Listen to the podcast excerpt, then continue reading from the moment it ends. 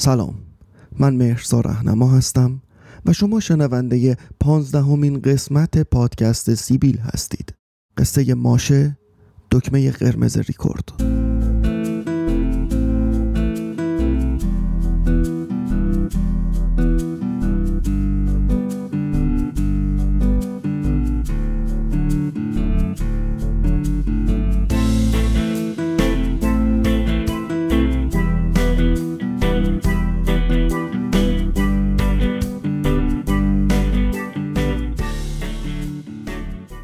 پیری چیزی نیست که بر اثر گذر زمان بر انسان وارد بشه.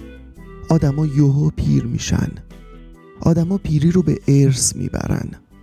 ربطی به سن و سال نداره. مهم اینه که اون ژن لامصب پیری در هر خانواده به کی می‌رسه و به قول معروف قرعه پیری قراره به نام کی بیفته. علائم رو بذارید کنار. همه آدم و سنشون که بالا بره چاق میشن صورتشون چروک برمیداره موهاشون سفید میشه یا میریزه و اینجور چیزا. ولی پیری هیچ ربطی به اینا نداره.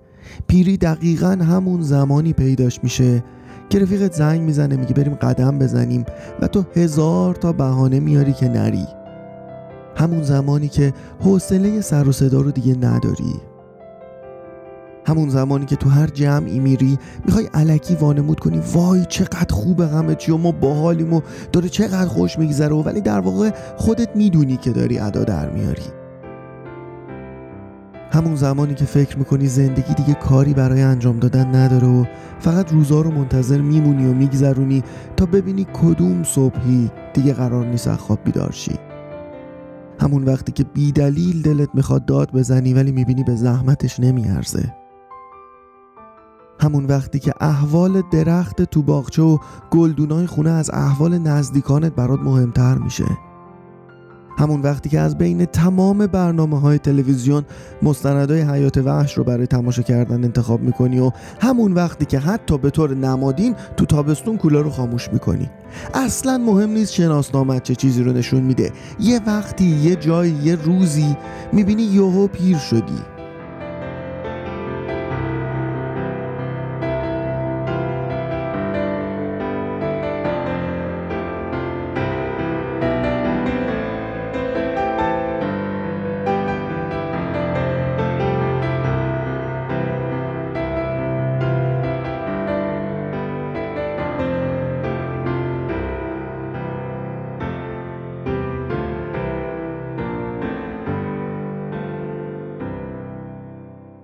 بهار سال 2014 بود که با استیو آشنا شدم یه وقتی خیلی اتفاقی و خیلی شانسی برای گذروندن یه کورس خیلی ویژه برای ساخت ویدیوهای خبری در خبرگزاری رویترز انتخاب شدم.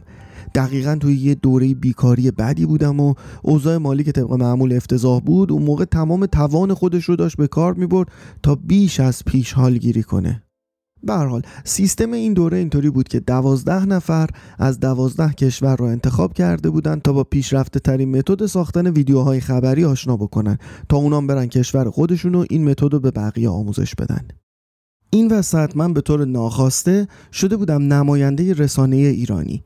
حالا هر چقدرم تلاش می‌کردم حالی اینا بکنم بابا به خود من اصلا هیچ ربطی به رسانه میلی دولتی ایران ندارم و اصلا تعلقی ما به هم دیگه نداریم و در واقع اصلا در ایران منو معاند می‌دونن و اساسا به خاطر همین شغل مسخره نمی‌تونم برم ایران کسی که به خرجش نمی‌رفت. مثلا اون بابایی که از آرژانتین اومده بود یا اون یکی که اهل بوتان بود یا حتی اون یکی رومانیایی اصلا ابدا تو کتشون نمی‌رفت که اولین ایرانی که داشتن به صورت سبودی می‌دیدن یه ایرانی مهاجر دست دوم باشه.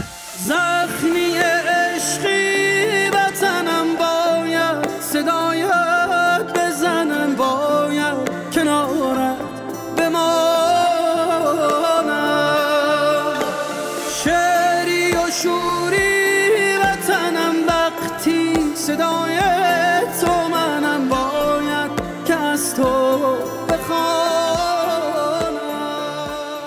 دو تا منتور یا مربی داشتیم که در اون دوره آموزشی ما رو همراهی می‌کردن. یکیشون یه آدم معدب اتو کشیده بود که اصلیت نیوزلندی داشت ولی دقیقا همون تصویر کلاسیک یک مرد میان سال انگلیسی رو منعکس می‌کرد. ولی نفر دوم میشه گفت از نظر ظاهر می‌تونست بی ترین آدم به این حرفه باشه. اسمش بود استیو هیگنت و اهل لیورپول بود. Lived a man who sailed to sea and he told us of his life in the land of submarines. لیورپولی ها یه لحجه خیلی عجیبی دارن که خود انگلیسی هم کاملا حرفاشون رو متوجه نمیشن ما هم در بهترین شرایط نصف حرفاش رو می‌تونستیم بفهمیم و بقیهش رو حدس می‌زدیم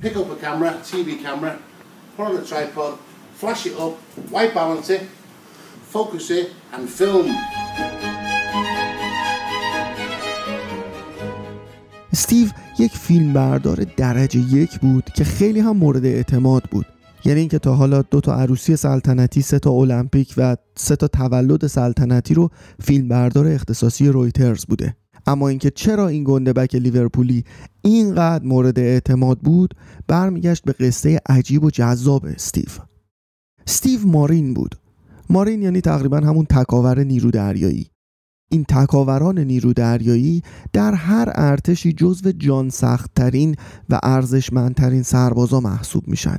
اساسا هر کسی نمی‌تونه تکاور نیرو دریایی بشه چون قدرت بدنی خیلی بالایی لازم داره و آموزش های بسیار سختی رو هم باید بگذرونن.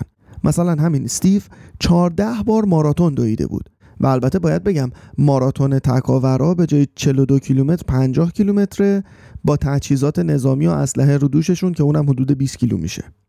درباره تکاورا اینم بگم که در سی سالگی بازنشسته میشن و بقیه دوره خدمتشون به عنوان مربی در ارتش خدمت می‌کنن مگه اینکه کشور درگیر جنگ بشه که از اونها استفاده کنن. حالا اینکه در جاهای مختلف دنیا چه جوری کار می‌کنه نمی‌دونم ولی حداقل در انگلستان که به این شکله. حالا اینا رو ولش کن. اون دوره آموزشی که تموم شد همه اون یازده نفر روزنامه نگاری که غیر از من از کشورهای خودشون به این دوره دعوت شده بودن برگشتن مملکت خودشون غیر از من که ساکن همینجا بودم.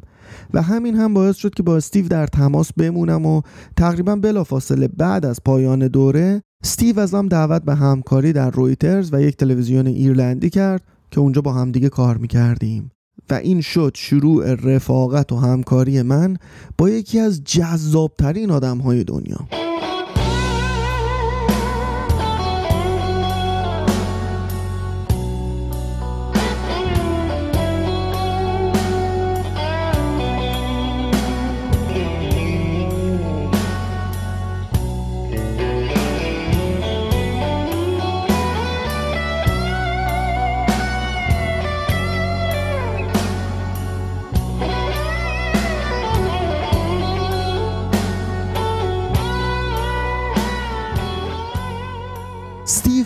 چیزی بهش می‌خوره غیر از اینکه نظامی باشه. معمولا اون تصویر اتو کشیده آدمای نظامی ما رو به اینجا میرسونه که باید خیلی منظم و دقیق و مبادی آداب باشن. ولی آدمی که لباس غالبش یه تیشرت و شلوار بگی و با یه شکم بزرگ همیشه یا داره آبجو می‌خوره یا داره برای آبجو خوردن برنامه ریزی می‌کنه با اون تصویر اتو کشیده ارتشی هماهنگی ویژه‌ای نداره.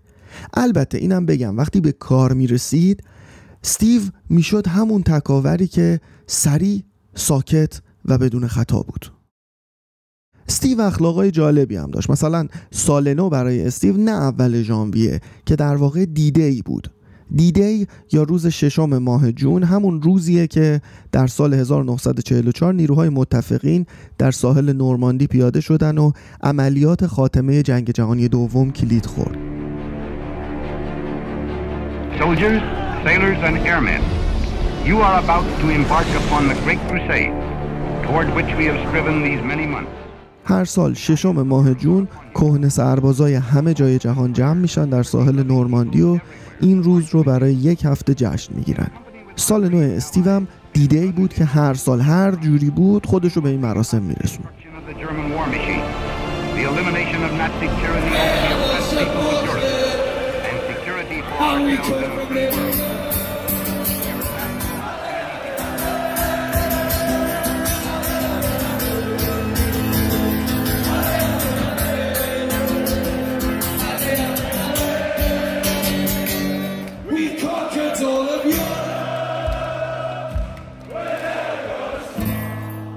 یکی دو سال پیش که تیم لیورپول قهرمان اروپا شده بود و کل لیورپول ریخته بودن تو خیابون و جشن می‌گرفتن. ازش پرسیدم تو هم رفتی برای جشن تیمت؟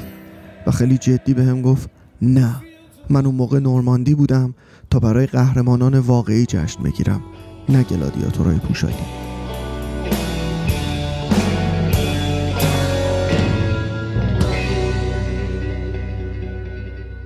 قصه استیو ولی از جایی شروع می شد که در سال 2006 در قالب نیروهای ناتو به افغانستان اعزام شده بود و به عنوان سنایپر یا تک انداز مشغول خدمت بود.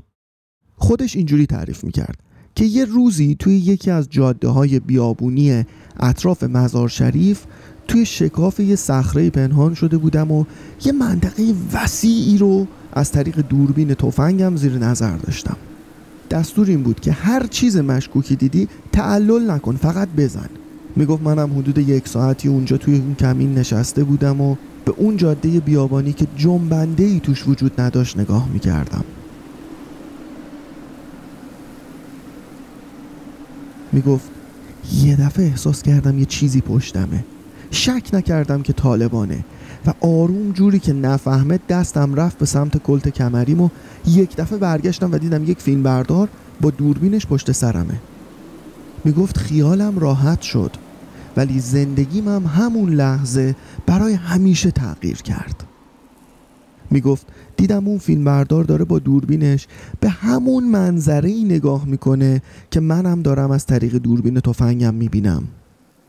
می‌گفت هر دوی ما داشتیم از یه دوربینی به یک چیز نگاه می‌کردیم. ولی همون موقع به خودم گفتم ببین کار من اینه اگه چیزی تکون خورد برای همیشه از بین ببرمش. ولی کار این فیلم بردار اینه که اونو برای همیشه ثبت کنه. می‌گفت همون موقع دیدم من نمی‌خوام زندگی رو از بین ببرم. من می‌خوام زندگی رو ثبت کنم.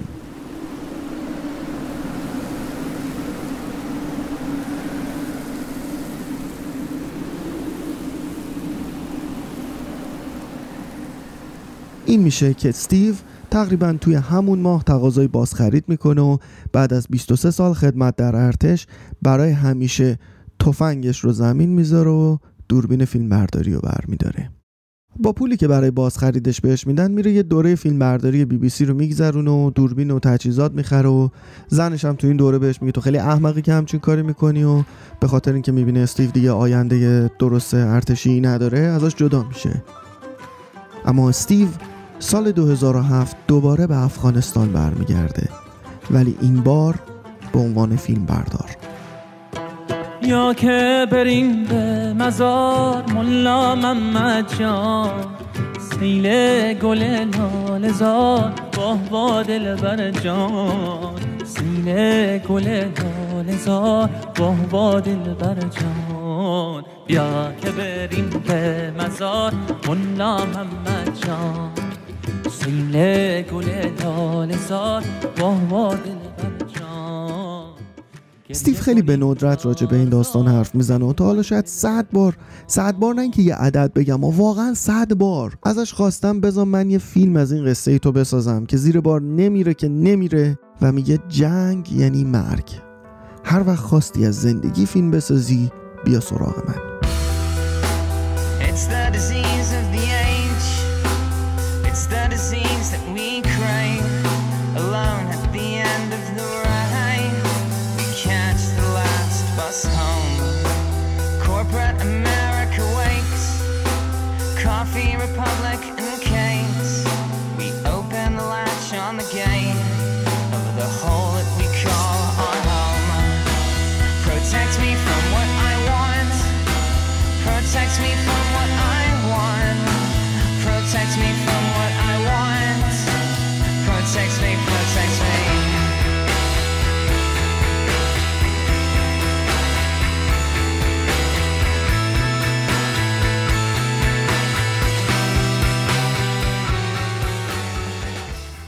استیو بعد از اینکه تصمیم گرفت فیلم بردار بشه خب همه خونه زندگیش هم داد به زنش و این روزا توی یه کاراوان با دو تا توتی زندگی می‌کنه و خودش میگه من همیشه کولیه در سفرم.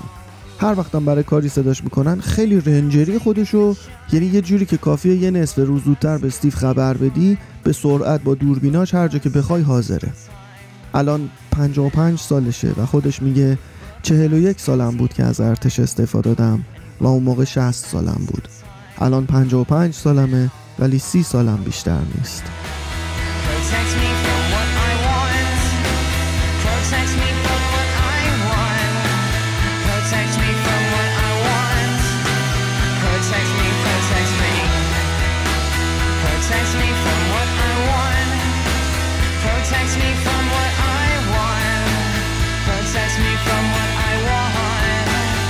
Protect me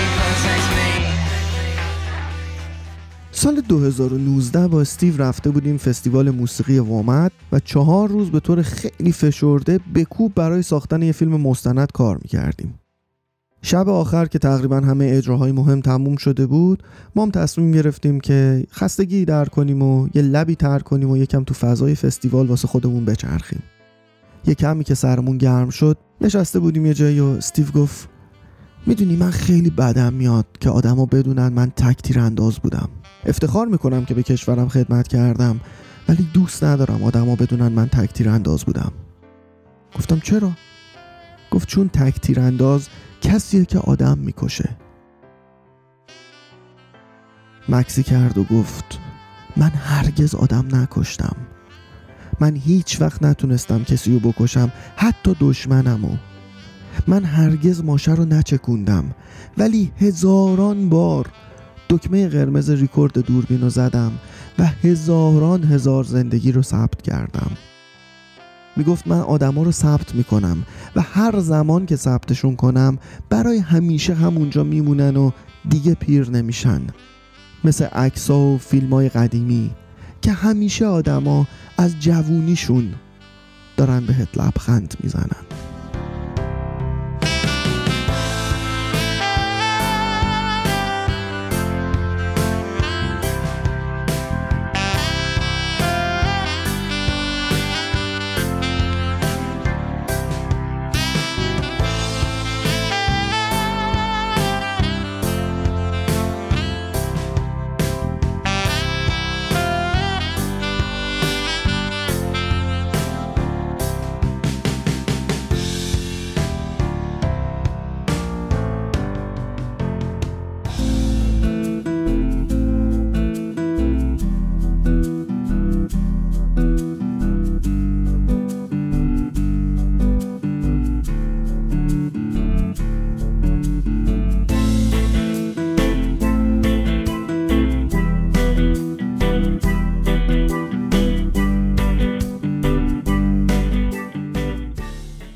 چیزی که شنیدید پانزدهمین قسمت پادکست سیبیل بود. قصه ماشه دکمه قرمز ریکورد.